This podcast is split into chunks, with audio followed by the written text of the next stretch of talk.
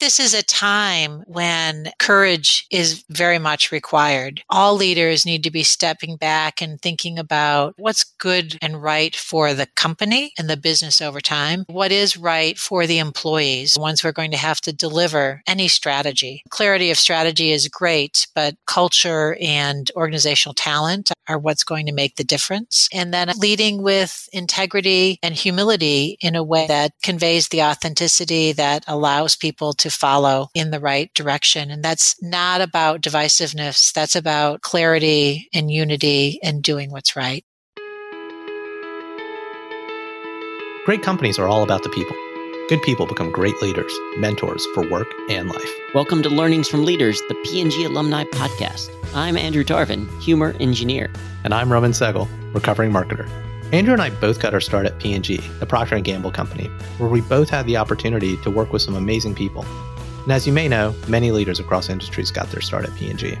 In this series, through conversations with fellow P&G alums, we hope to go deeper with the leaders you already know but want to know more about. How they got their start, how they make it work, and what keeps them going. It's kind of like bringing a microphone to a cup of coffee, or in my case, hot chocolate. On today's show, we're talking to P&G alumni leader Teri List. It was a great conversation about courage, not just in your career, but with yourself as well. Here's a quick bio. Teri List is a 35 year finance veteran. She's currently a board director at Microsoft, DoubleVerify, and Danaher Corp, a life sciences company. Teri's the former EVP and Chief Financial Officer for Gap Inc., where she oversaw the finance, real estate, and IT organizations. She held similar CFO roles at Dick's Sporting Goods and Kraft Foods. Teri spent nearly 20 years at P&G, ultimately advancing to SVP of Finance and Treasurer. But unlike many P&G alumni execs, she actually got her start at Deloitte & Touche, where she spent nine plus years providing financial counsel to large multinationals. Teri received her bachelor's degree in accounting from Northern Michigan University and is a certified public accountant. What I love about Teri is how open she was, not just about her career milestones and roadblocks, but the doubts that she had to overcome along the way of her career journey. You know, I just really enjoy talking to folks that aren't necessarily from sales and marketing, be it R&D or in Teri's case finance and accounting, because from their background, they have a very matter of fact approach about the business, whatever the situation might be. And that doesn't mean that Teri isn't a people person. In fact, one of the things that motivates her is really getting to connect with the people she's working for and with. Teri's just really passionate about helping find a diverse team that can thrive and sharing her thoughts on the long term decisions that leaders need to be making, not just with the business, but with their people. It's not all about the short term wins, it's really about the long game. So let's dive right in. We hope you'll enjoy our conversation with Teri.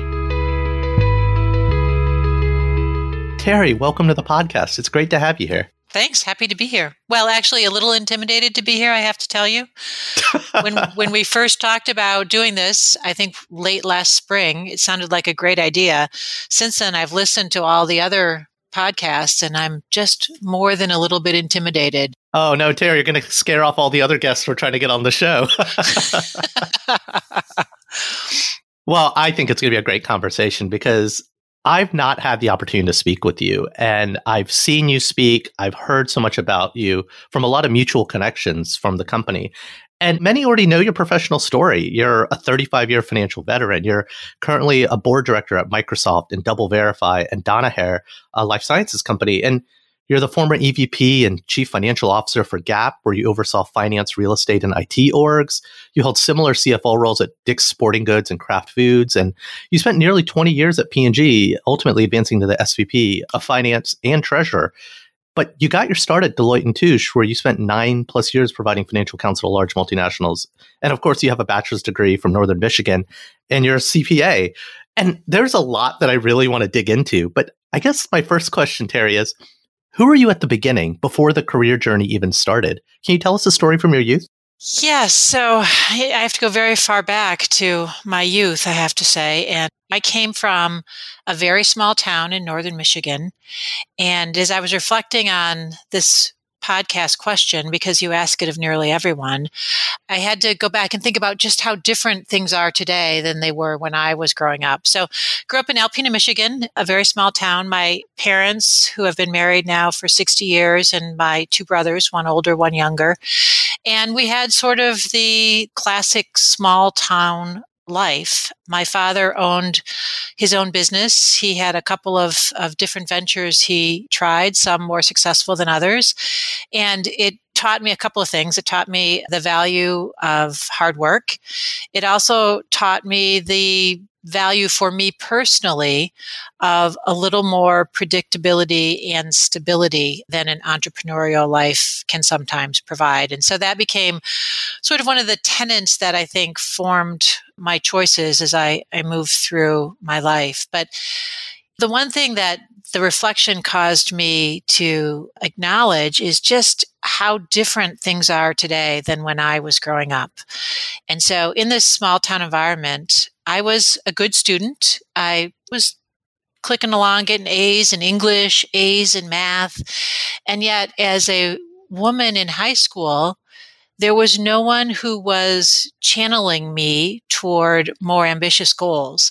So, for example, when it came to biology class and I said, I don't like biology, they were like, okay, well, why don't you take stenography and typing?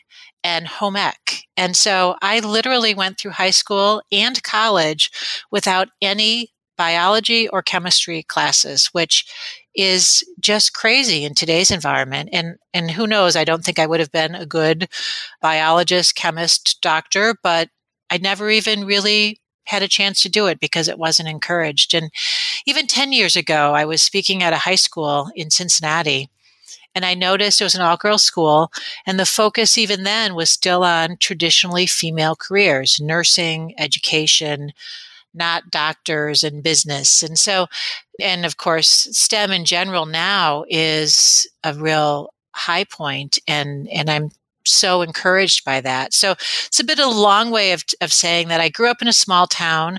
I wasn't pushed academically necessarily or career wise. And so I sort of had to find my own way, which is how I ended up at Northern Michigan University. It's interesting because worldviews get shaped at that young age. If you're told, you don't have to be good at that. You don't have to do that. The fallacy of people saying, I'm not good at math. I'm not good at art if the push doesn't exist, sometimes you have to get pushed a little further. So when you went to Northern Michigan, based on what everyone was telling you in, in high school and as a kid, what did you choose to do? And this is a bit of a terrible story is I I went to Northern and I met my roommate and 5 minutes later she and I went together to sign up for classes and I said, "Peggy, what are you going to sign up for?" She said with such certainty, "I'm going to be an accountant." And I said, okay, well, I'll take accounting too. And, and so it, that is the fork in the road. it's a terrible way to choose your career.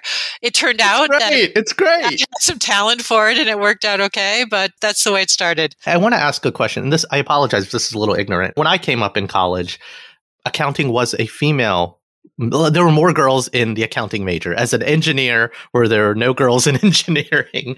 But back then, finance and accounting were they more male dominated fields and majors in college? Back then, they were actually quite equal. And so mm. when I started at my first public accounting job, my entrance class was 50% male female and i assumed that that meant the diversity issue had been resolved because we were coming in at 50 50, surely we will all have equal chances for success and we will move along together. And of course, that was 1984 and that did not happen.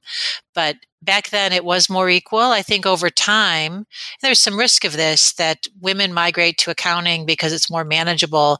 Finance may be more challenging and so I want to make uh, sure that we continue to see finance and accounting as good places for women, both finance and accounting. Mm-hmm. If we kind of fast forward to today, how are you similar to that younger version of yourself that followed Peggy into the accounting major? Or how are you different? Well, I would say that I'm still a bit of a follower, I have to say, although I have learned to be I don't believe that for a minute. A leader. I'm equally comfortable in both roles, I guess is what I would say. And I'd say I'm still achievement oriented, but I'm not an overachiever and I think that's indicative of how I was at that point as well. I certainly think my confidence has grown over the course of my career and I've become a better, smarter risk taker. and more, certainly a much broader worldview than I had at that time in my life. Well, that touches on one of those early stories from your career. Unlike a lot of P&G alums, you didn't get your start at Procter. You started at one of the big accounting firms. You started at Deloitte. And I learned this from all of the accountants, many of whom were female that I knew in college, that there's the elite finance companies, and you got into one. And you did start in Northern Michigan, but that eventually helped you broaden your horizons to New York City. Can you can you talk about that transition? Sure. And this does represent both fork in the road for me and a life lesson. So when I graduated from college, accounting majors generally went into public accounting, which is what I did. And I was lucky to get an offer from a number of firms. And I joined Deloitte at the time in Saginaw, Michigan, which was still a very small town. But it was fortunate to have great clients. And so I had some really good experiences with General Motors, with Dow Chemical.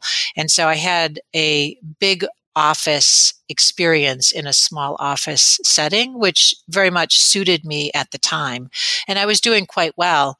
And one day, about four years into my public accounting career, a partner called me in, and this partner was one of my earliest mentors. And he called me in and he said, Teri, I have a wonderful opportunity for you. You're going to love it. It's going to be so challenging. You're going to be able to work with the best and the brightest in the firm in a development program in New York.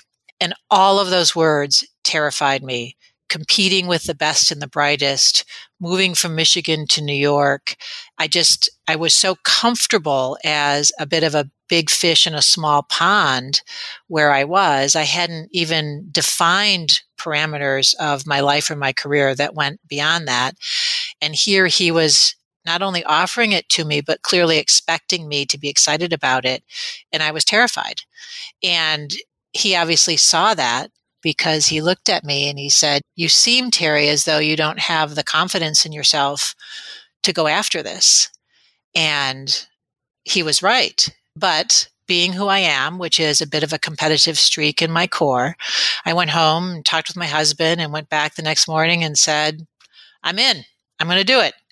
And off we went to New York to compete with the best and the brightest. And lo and behold, I did just fine. And I learned a tremendous amount. And that, in fact, was where my world horizons began to broaden. And I saw how much more was available to me than a small practice office in a small city in Michigan. And it, it changed my life and it changed my career. What were some of those kind of moments in New York in that career, those things that did kind of not just set your trajectory, but kind of broaden your worldview. What were, I mean, and it can be as simple as getting a hot dog in the city versus in Michigan. But like, what were, I mean, I'm a kid from Alabama, right? Who moving to Cincinnati was the big city for me. And now, and then later on, I went to New York City. Later on, I went to Asia and Europe. But a girl from Michigan asking your husband to transplant his life as well to New York. What what were some of those experiences? Yeah, no, it was a good time in life for us to do it because we were we, we I'd gotten married in college and so we'd been married for 5 or 6 years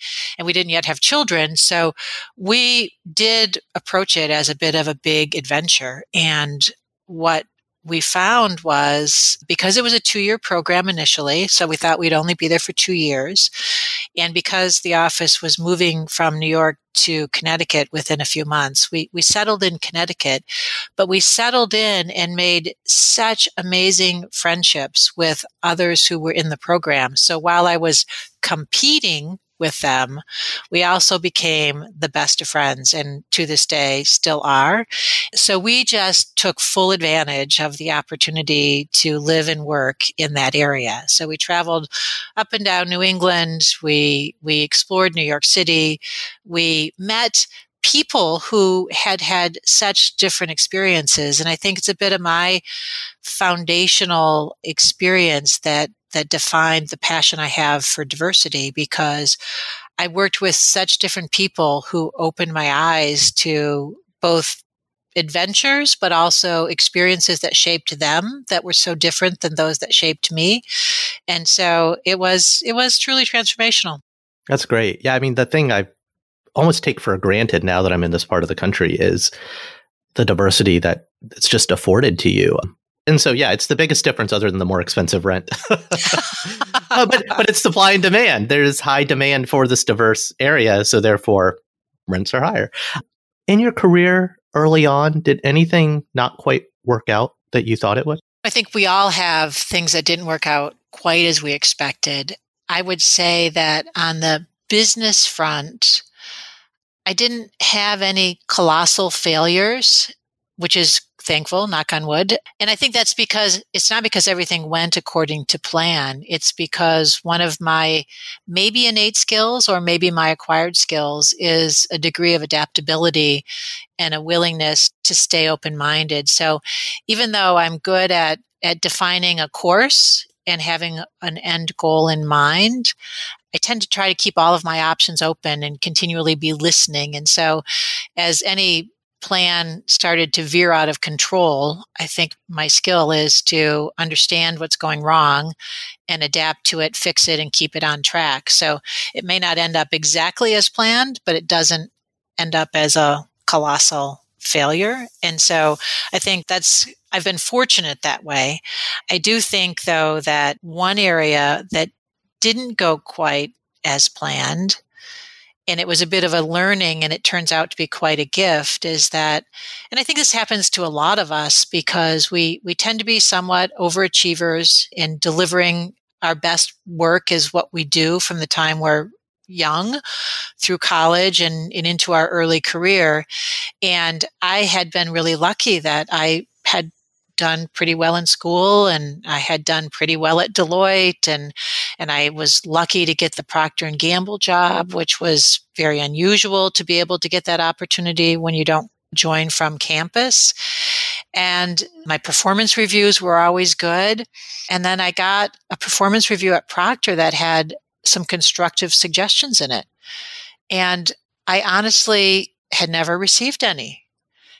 And I realize, of course, with hindsight, that that was a disservice to me, that I had plenty of things that required constructive addressing. But it was not until I got to Procter that I really started to appreciate the importance of transparent feedback and the importance of understanding, internalizing, and addressing that and that's a gift and that's a gift and that's that's one that i didn't receive until i got to procter and that that really did help me learn both how to continue to improve myself, but also how to give constructive feedback to others in order to help them develop to their fullest. What was some of that early constructive feedback? I know it might be cringeworthy to think about. Oh, yeah.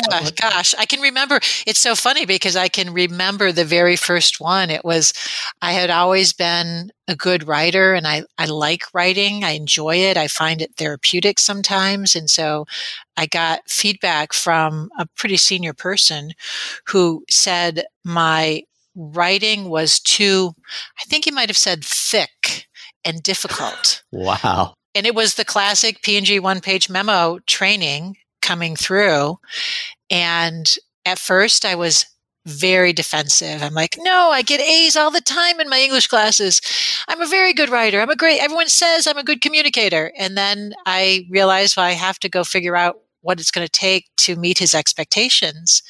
And I, I really started to pay attention and I took the writing course and I really pruned my memos, which were what we did at the time, extra hard whenever I was sending something to him. And, and it turned out that that feedback was not only appropriate, but very helpful in terms of improving my skills over time. Yeah, feedback like that can be a gift, especially early on, right?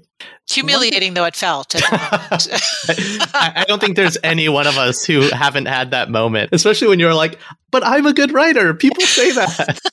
well, I, I have a family friend, an uncle, and he once told me that I remember this when I wanted to be an artist and not go be an engineer. And I was like, oh, my friends say I'm a great artist. And he was like, your friends tell you what you want to hear. Your family tells you what you need to hear.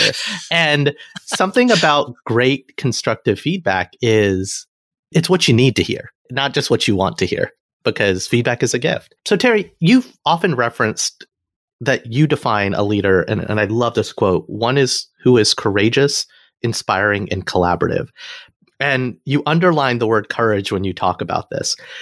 Can you talk about some of those moments when you've had to embrace courage? Because finance as a function is usually the sobering function that brings all of us marketers and idea guys and sales guys to kind of reality.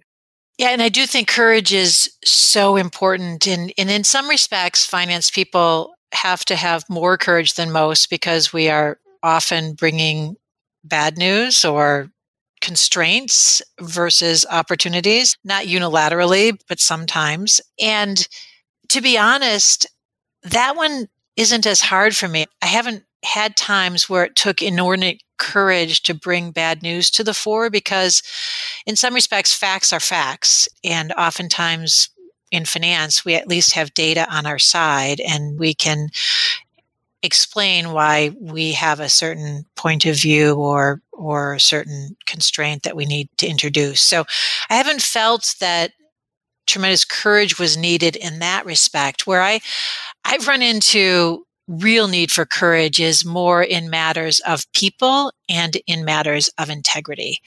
And those are ones where facts may play into it, but there is a judgment that makes it more difficult and therefore requires more courage to really bring the issue to the fore and to have the debate and to stand up for your position. And I think having that courage does define the best leaders. And in my experience, where I have myself or had others model that and drive for the right outcome, and typically, as I said, the right outcome being one that's maybe a little murky in terms of matters of people or integrity, that's where it makes a real difference.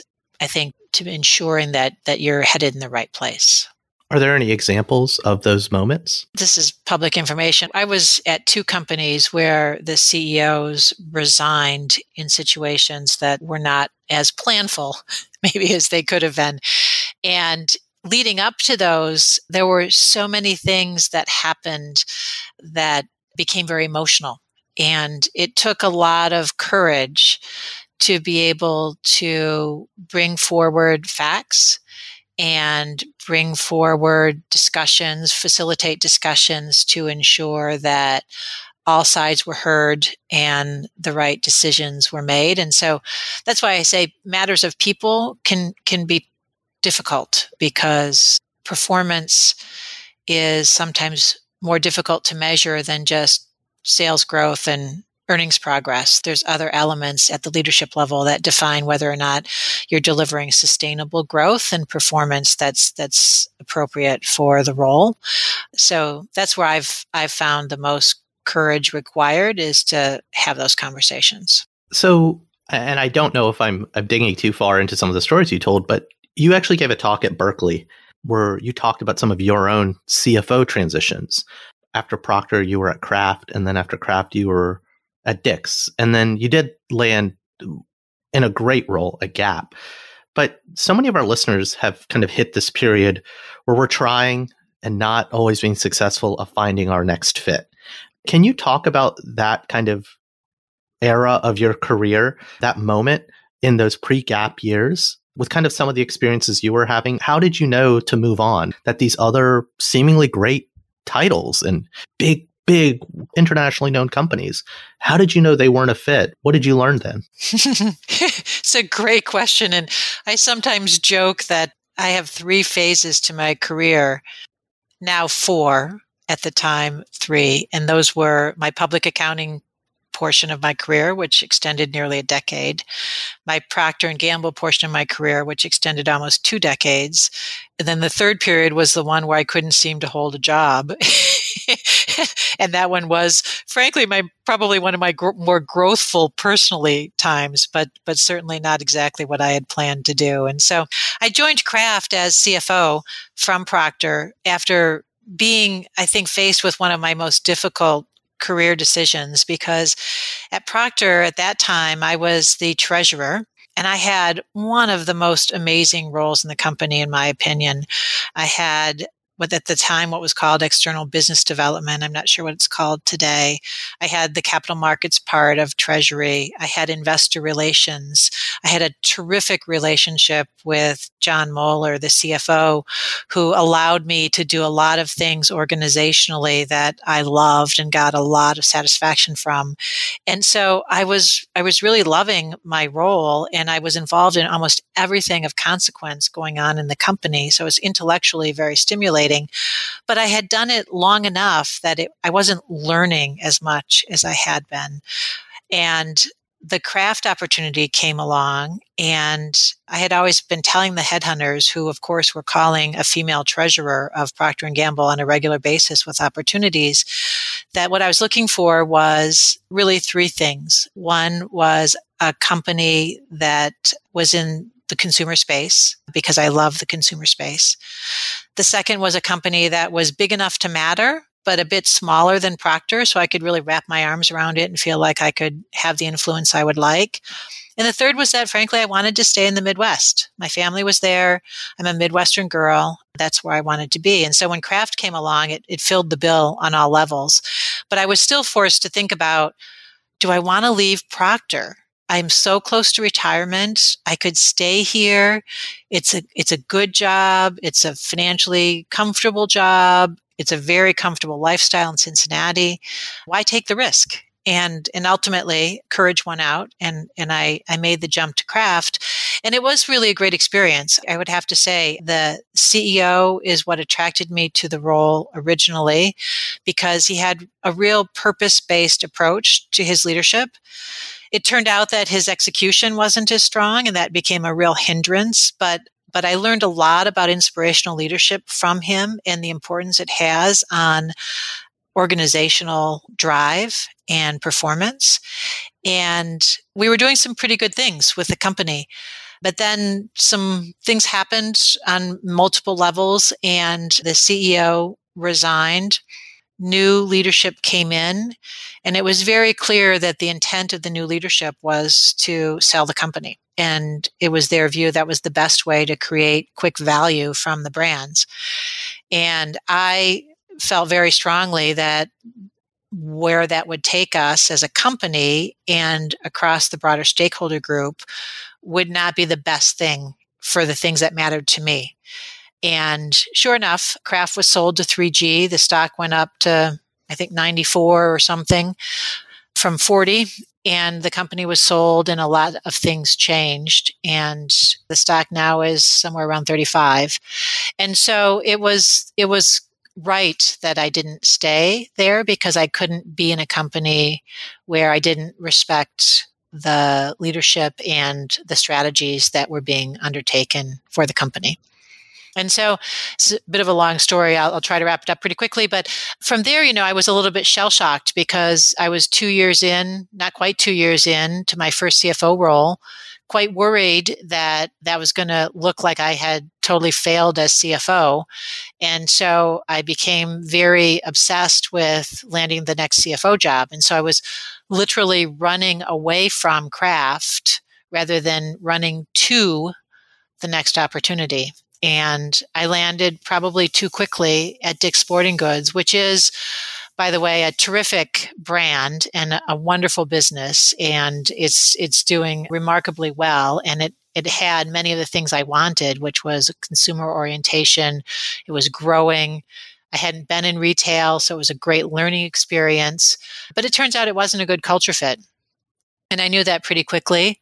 And, and I knew it was probably a consequence of me moving too fast to to rectify the Kraft situation and and so it was one that i did everything i could to stay for a year but it just from the beginning i knew it wasn't a fit and so i retired at that point and thought that i had would call it a day and then and then the universe out, came calling yeah exactly as you pointed out Gap came along and said, no, no, please, please try. And so I moved to San Francisco. I worked at Gap. We had a, a great set of experiences. It's a very, very tough business. And then, of course, COVID has created even more challenges. But uh, I'm rooting for Gap to continue to evolve its brands and succeed in this environment. As someone who's also kind of had career transition, multiple companies over the years, big companies, startups, Midwestern, East Coast, international, we've all had managers of varying degrees. Some good, some bad. Something I personally come to appreciate is that you can learn something from every boss, good or bad, learning what to do, but also what not to do. And you've talked about some of the bosses that you've had over the years, almost like these archetypes the confidence builder, the maturity builder, the advocate, the naivete breaker, and the perfect boss. I was wondering if you could talk a little bit more about some of those. I'm I'm actually most interested in the naivete breaker. yes, the naivete breaker. And this is a little bit of a lesson that I think many Procter alumni have experienced because I think at Procter we have such a strong culture and such a focus on development of people and the level of integrity, the expectation that people will do the right thing in the right way is so strong. Not that every single person in Procter Gamble is a wonderful person at their core, but generally speaking, the level of integrity is so high and the level of capability is so high and the degree of accountability is so high that we're fortunate that we don't even actually have to think about the fact that someone may not be well intended in what yeah you sometimes don't have that realization until you're outside. Exactly. And so i ended up with a, a manager once i left procter who actually wasn't trustworthy who actually was i use the word machiavellian in how they approached their role. And it was a, an eye-opening experience because I never had been in an environment where I had to think six moves out to ensure that I wasn't going to end up trapped in something. And I love and thrive in, an environment where there is open, candid conversation where people are thinking together about how to move the business forward or how to drive an initiative to success. And so suddenly being in an environment where I had to be very, very calculating was exhausting to me. But it did teach me that, in fact, you can't trust everyone. And I think this is probably continues to be one of my greatest flaws is that every person I meet, I assume they are a good person. And I am often rewarded because they are, but I am sometimes surprised because they are not. And so this naivete still exists with me, but but I certainly got a good dose of reality from this manager and it's it's it helped me be smarter in how I dealt with political situations going forward. I had a manager once tell me that the best kind of managers manage the people first, the company second, and then the functional politics, if you will, last. I also had another manager once tell me trust but verify because we have to be optimistic. We have to think about the glasses half full. But to your point, that's not always where everyone else is coming from, unfortunately, in this world. And I agree. Trust but verify is a very good approach. And now, a word from our sponsor. Today, we're talking to Andrew Tarvin, co host of the P&G Alumni Pod. Drew, wait, what's going on here, dude?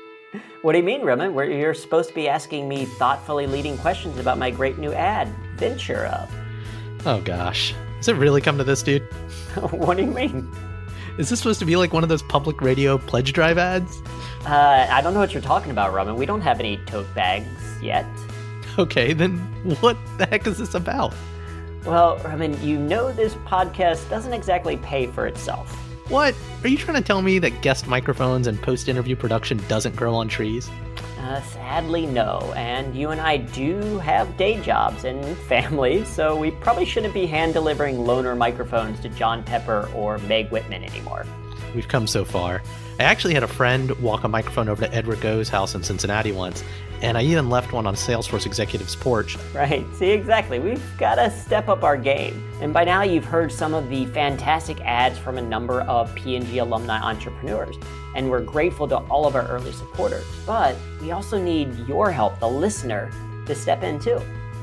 Yeah, each week, many of you, having worked at or never worked at P&G, tune in to hear learnings from leaders, and we want you to feature on an upcoming show. This is a great way to let people know about your business. Past sponsors include independent advertising agencies, consultancies on both sides of the pond, software companies, fellow alumni podcasts, DTC and retail brands, and even organizations that do good like the P&G Alumni Foundation and the Freedom Center. Sponsor packages are affordable and flexible. They can be single episode sponsorships, or we can create multi episode packages. Want to be the sponsor for a few months, and we might even have you on an episode if you've got the learnings. We can even create bigger integration packages with the broader P&G alumni network. I mean, we do know people. Raman, aren't you still on the board of the P&G Alumni Network? Well, after this ad, I'm not sure for how much longer, Drew. well, operators are standing by. We'd love to explore a partnership with you, our favorite listener. Dude, you can't say that. John Pepper, our favorite listener, is listening. Sorry, I meant uh, our other favorite listener after John Pepper and my mom. And my mom. Yeah, so that makes that person the fourth favorite listener. So be a Minch, sponsor the pod, and we may even throw in that free tote bag eventually.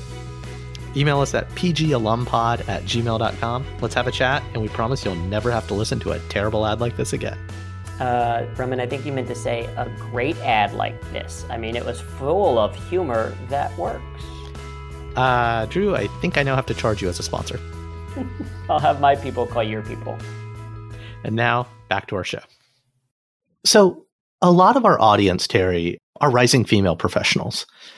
And you've had a, a very long and winding career with a lot of different experiences. Can can you share any moments where you faced professional adversity because of who you were or moments where you observed others being treated differently? So certainly as you pointed out, you know, when I when I started my career and even by the time I got to Procter 10 years later, and it maybe even more so as I was moving up the ranks, it became more and more male dominated and predominantly white male dominated as it still is today. And so there were many times where I was the only female in the room. And there were many times that all of the stereotypical biases played out in terms of whether I had a seat at the table, whether my voice was heard, whether I was given the respect that I felt that I was entitled to. And so I had to work harder at it. And that's a place where courage is. You know, I talk about two things that I think are really important for women to be aware of and thoughtful about. And that is confidence and courage and the third one is communication, but that's a different topic. And I do think confidence and courage go hand in hand because in order to be confident, you have to have some degree of courage to be able to take some some chances and you have to have some confidence to be able to put that courage into play. And so I, th- I, think that's what I relied upon in these difficult situations is some of that courage to just keep moving forward. And what I found is that as I moved up, I felt more and more responsible, not just for myself, but for others to address those situations to make sure that everyone had the same opportunities, regardless of gender or culture or sexual orientation, whatever the case may be. And so I personally found that, and this sometimes did inspire cringing, that candor with a little bit of humor was the best way to effectively call a spade a spade. And so if if I felt like I wasn't being heard or somebody wasn't being treated appropriately, I would simply call it out hopefully in a funny way that relieve some of the tension around the reality of the fact. Disarm things, right. But in a clear enough way that people had to pause and shift and accept. And I think that's how it worked for me. But as I said, there probably some cringing going on on occasion. but, but the fact that we're the fact that it causes that cringe, you've broken the moment. Yes. We actually step outside of it in that cringe to think about what just happened. And I think we've learned so much since those days, right? In terms of, I mean, that's one thing that I think is really quite wonderful is when I was going up through the systems, we didn't actually talk about diversity. I, th- I think when I was at Deloitte, we were forming the very first women's initiative where we were doing some sensitivity training. And this is a true story. There were so few women available to participate in the seminars that I think I had to go five different times to make sure there was a woman in the room. And we just didn't talk about it. The conversation was so immature at, at that point. And today, we certainly still have so many issues, but we're talking about it. It's open, it's out there. People understand the idea of unconscious bias. They understand their responsibility, regardless of where they sit on the spectrum, to be engaged in this dialogue. And so I think that that makes us ripe for for faster progress. Fingers yeah. crossed anyway. Yeah, on that like kind of matrix of conscious, unconscious, aware, unaware, I think as a professional society, we're we're pretty close to being more consciously aware. We're not quite at unconsciously aware, but we're we're aware that something exists and we're kind of thinking more about it than we have been before. And that's a good thing. It's as you say, it's an evolution. Yeah. We need to move faster, but we're moving. we always need to be moving faster. I guess I want to transition a little bit to kind of balance. I hate the term balance, but how you've kind of threaded the needle of work and life. Were there ever any moments in your career where you had to take your foot off the gas pedal or the role of family kind of factored more heavily into some of these kind of big career moves that you've made around the country and around the world? It's a very interesting question. I've listened to many of your other podcasts. so you know the trend of the answer. talk about this, yes. And it's funny because and maybe this is my own personal disposition, again, either innate or learned, that I always feel generally in balance. And it doesn't mean I'm at the benchmark high point of everything professionally or personally, but I've always been able to sort of accept that what I have is good. And, and I think that willingness to look back more to learn than to judge and that ability to not obsess about the future, but be intentional about it allows you to live in the moment with gratitude. And I think that mindset then allows you to feel balanced and I'm not saying there weren't days where I was pulling my hair out either for my kids, my husband, or my work. Definitely that happened. And balance is usually achieved through failure when you realize I'm I'm doing something that's not making me feel able to appreciate my life. But I think many of us are we're so smart and capable on so many levels that we can make the choices that that keep the balance in check. It doesn't mean you can have everything, but you can have everything you want, in my opinion. And that's how I feel like my life went. I, I feel like I had balance and I didn't ever consciously take my foot off the pedal for work, but there definitely were times when I didn't travel as much.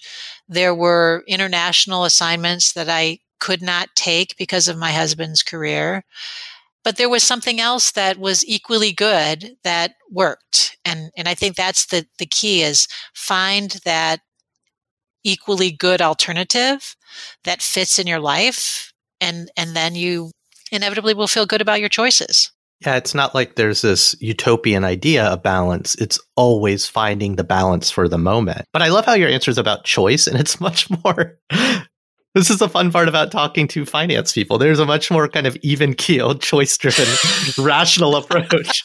You just get the data, you do the math, it gives you the answer. You're balanced. We need more finance people on this show.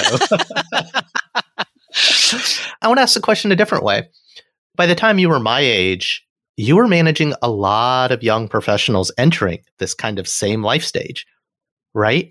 Starting a family, second assignment, big international thing, a move across the country.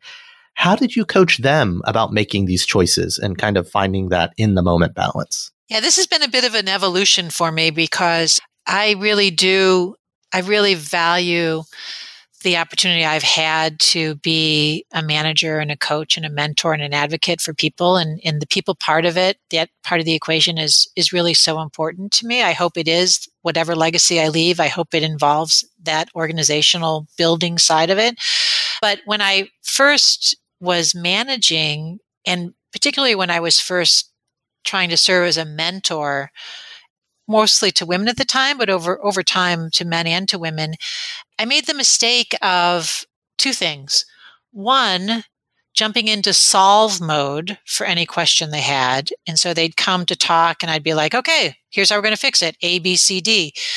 And, and two, imposing my own value system experiences and goals on them. And over time, I learned those are both not helpful. That, that what I need to do is make sure that I am listening very, very carefully in a way that helps me understand what is important to them, what they really are feeling and experiencing, and then to engage in a dialogue that lets them move through the thought process to end up in a place that works for them.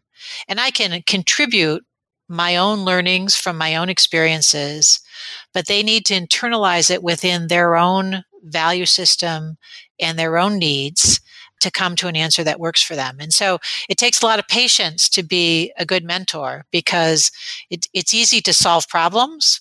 It's much harder to coach people in such a way that they are growing and developing a self sufficiency that enables them to then become a mentor to others. So that's a little high minded, I know, but but it's been a, a really important learning for me.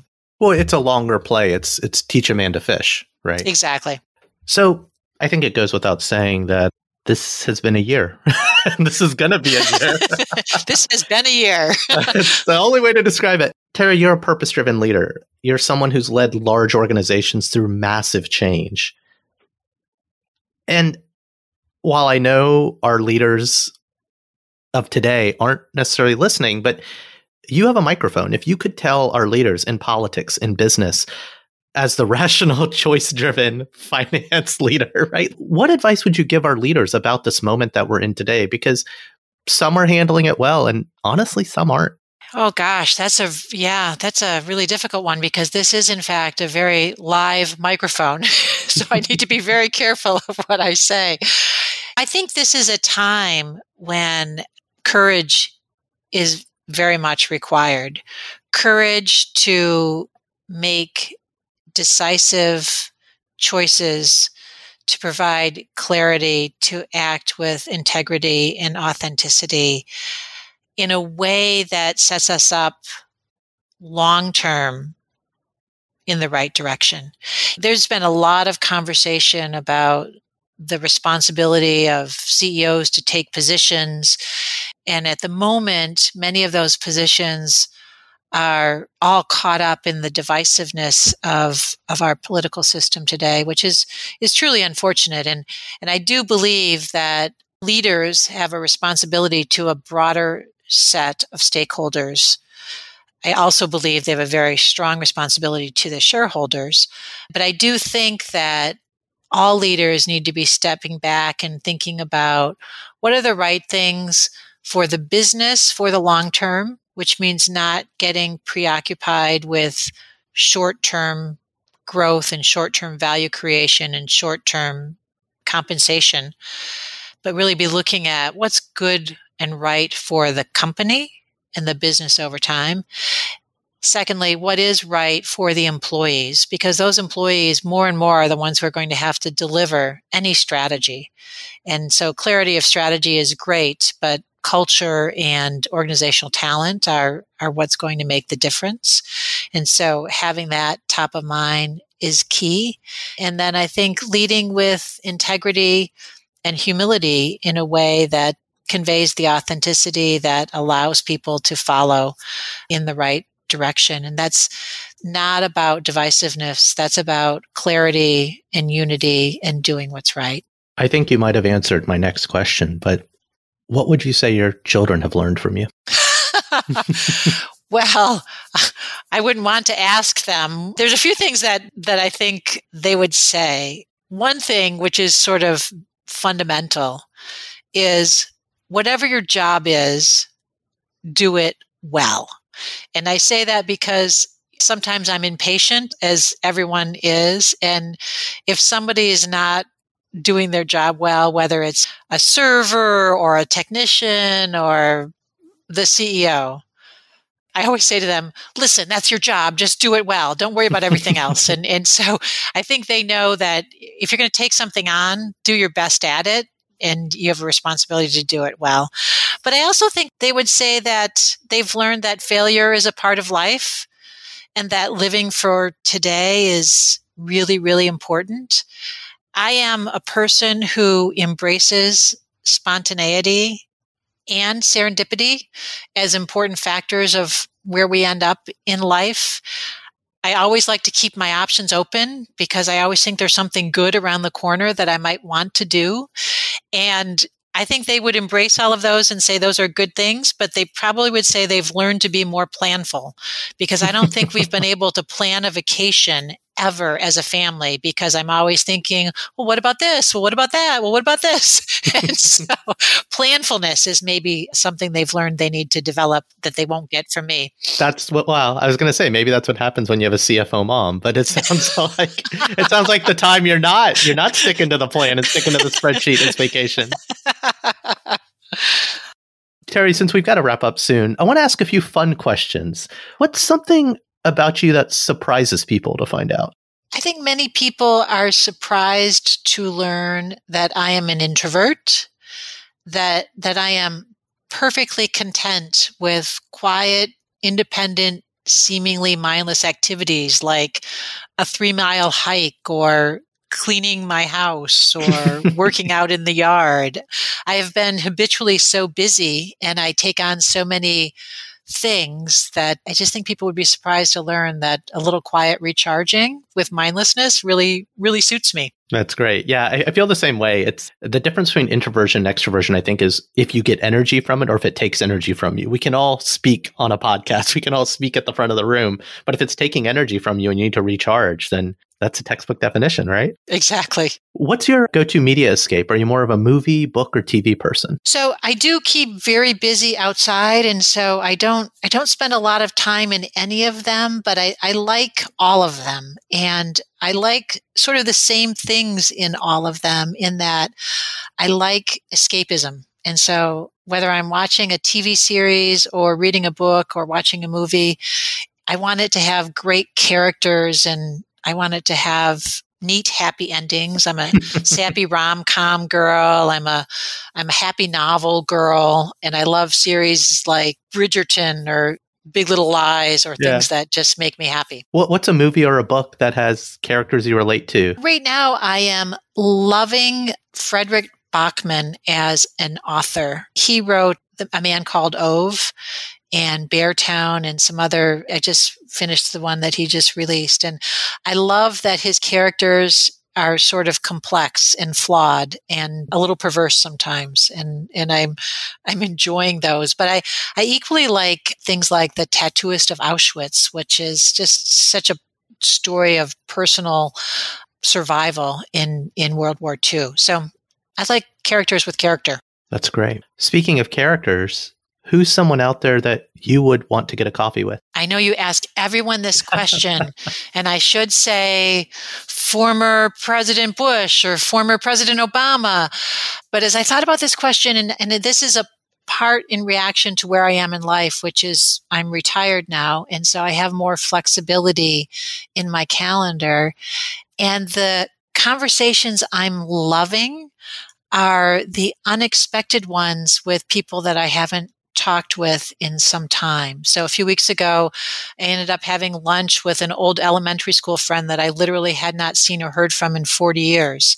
And gosh, it was so fun. Or I've talked with some mentees who I haven't spoken to in a year or so and gotten caught up with them. And so I'd love more coffees with people that I maybe have lost current contact with just to see where they are and what they're doing. I'd listen to that podcast. so, Teri, what's one final piece of advice or even a challenge that you would give to the next generation? Well, what I have always used as a bit of my mantra is what I would encourage everyone to do. And, and I have a, I talk about this sometimes. I have a little sign in my office that I got at a street fair. It's very garish, orange, green, purple colors, and it says, laugh, believe, take chances, trust yourself. And to me, that does capture everything that has been important in my career and in my life.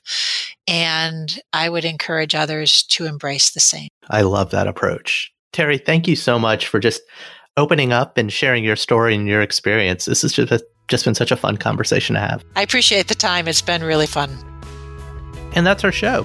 Like what you heard? please subscribe and rate us on your favorite podcasting platform. For show notes about this episode, links to things mentioned, or requests for sponsorship, visit pgalums.com slash podcast. Follow us on Twitter at pgalumpod. We'd love to hear from you. Learnings from Leaders is a production of the P&G Alumni Network, a global nonprofit founded by former P&Gers committed to community, enrichment, and philanthropy. With more than 45,000 registered members worldwide, the network connects alums through global conferences, local chapters, industry events, and online content.